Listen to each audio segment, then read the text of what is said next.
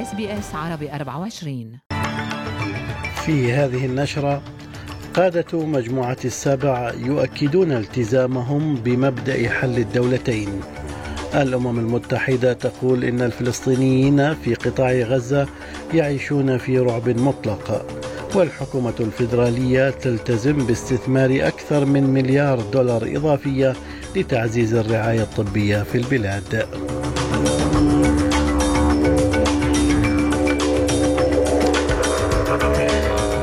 سليم الفهد يحييكم وعليكم التفاصيل. جدد قادة دول مجموعة السبع تأكيد دعمهم لحل الدولتين في النزاع بين إسرائيل والفلسطينيين وذلك في بيان صدر إثر اجتماع افتراضي عقده الأربعاء وجاء في البيان أن القادة ملتزمون بدولة فلسطينية كجزء من حل الدولتين الذي يمكن الإسرائيليين والفلسطينيين من العيش في سلام عادل ودائم وآمن على حد تعبير البيان.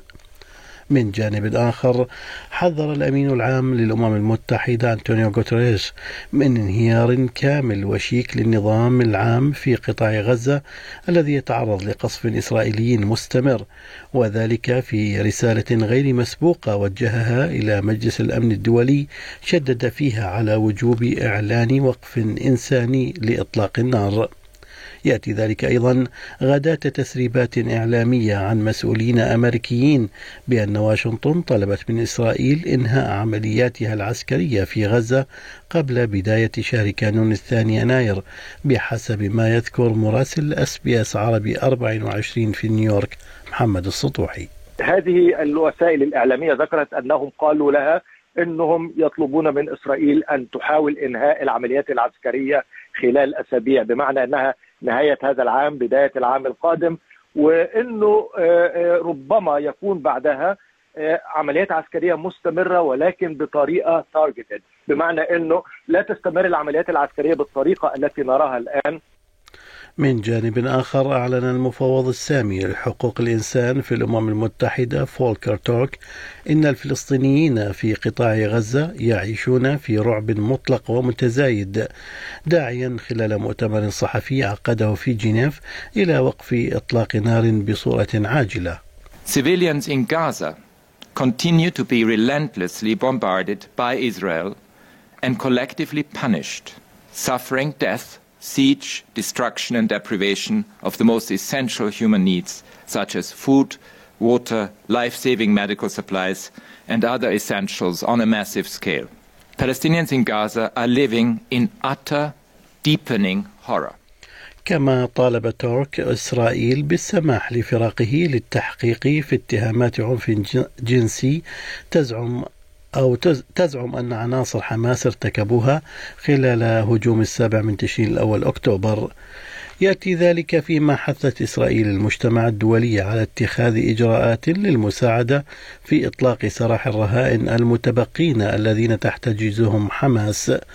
وتم إطلاق سراح أكثر من 100 رهينة خلال وقف إطلاق النار الذي تم التوصل إليه الأسبوع الماضي بين حماس وإسرائيل بالإضافة إلى إطلاق سراح 240 فلسطينيا كانت تعتقلهم إسرائيل.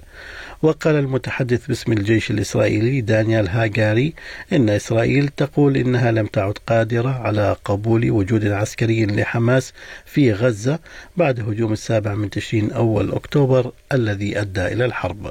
International organizations know their mandate and they also know the facts. Hamas is preventing them from doing their job. The Israel Defense Forces will do everything in its power to rescue our hostages and bring them home. We call others to do the same. في غضون ذلك نددت فرنسا الأربعاء بالقصف الإسرائيلي الذي أودى بحياة جندي لبناني وهو أول قتيل من المؤسسة العسكرية اللبنانية منذ بدء التصعيد عند الحدود الجنوبية للبنان بين حزب الله وإسرائيل.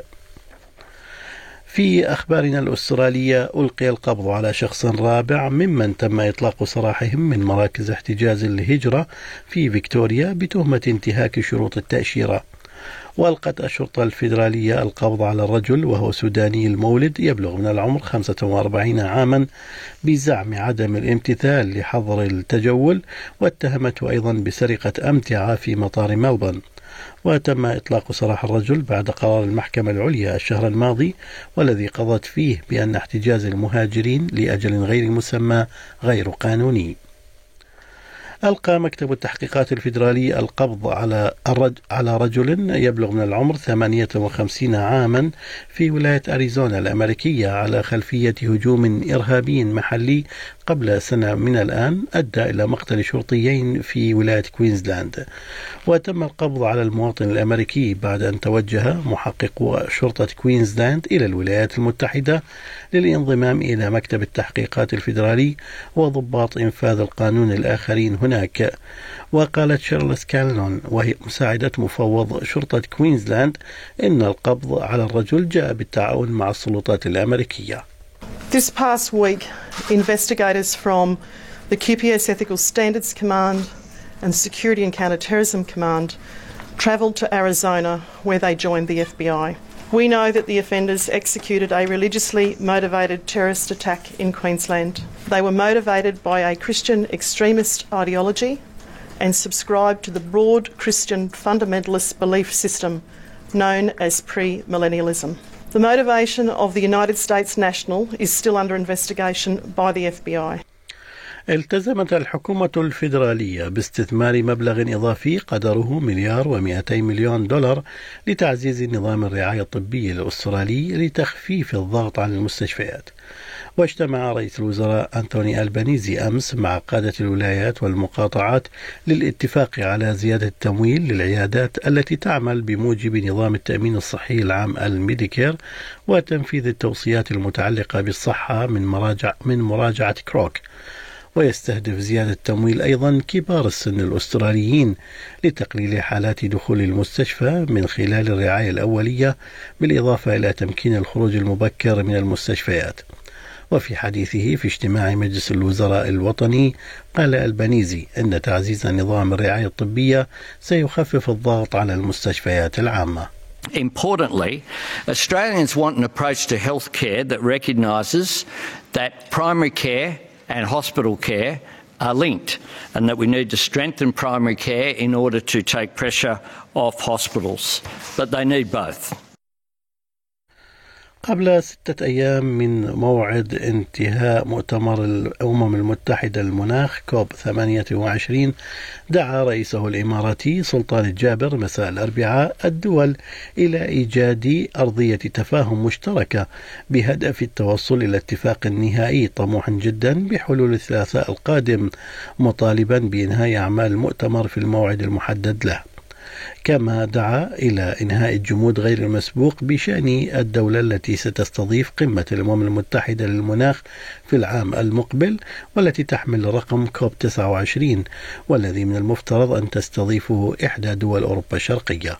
In accordance with the principle of rotation among regional groups, the president of COP29 would come from the Eastern European states, and for COP30 from the Latin American and Caribbean states. The Latin American and Caribbean states have nominated Brazil to host COP30. I encourage the Eastern European states to accelerate and finalize their consultations on this matter to ensure timely decision. في الرياضة وفي كرة القدم تعرض منتخب أستراليا للسيدات الماتيلداز لخسارة بنتيجة واحد إلى صفر أمام منتخب كندا وذلك في المباراة التي جرت بينهما في فانكوفر. وكانت هذه الخسارة الثانية على التوالي للفريق الأسترالي للسيدات أمام الكنديات في غضون خمسة أيام حيث سبق أن تعرضوا لهزيمة ساحقة بخمسة أهداف دون رد السبت الماضي وذلك في مباراة ودية أخرى. في أسعار العملات بلغ سعر صرف الدولار الأسترالي 66 سنتا أمريكيا. حالة الطقس المتوقعة لهذا اليوم بيرث مشمس إجمالا أقصى درجات الحرارة فيها 28 أدليد غائم جزئيا 33 ملبن غائم جزئيا 24 درجة هوبرت غائم جزئيا 23 كامبرا غائم 32 درجة سيدني مشمس إجمالا 29 بريسبن مشمس 31 درجة وأخيرا داروين أمطار متفرقة 34 درجة. كانت هذه نشرة الأخبار. قرأها على حضراتكم سليم الفهد من أس بي أس عربي 24 شكرا لإصغائكم.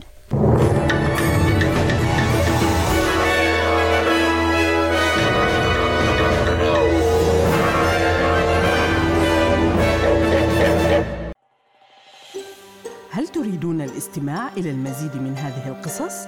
استمعوا من خلال Apple Podcast، Google Podcast، Spotify أو من أينما تحصلون على البودكاست.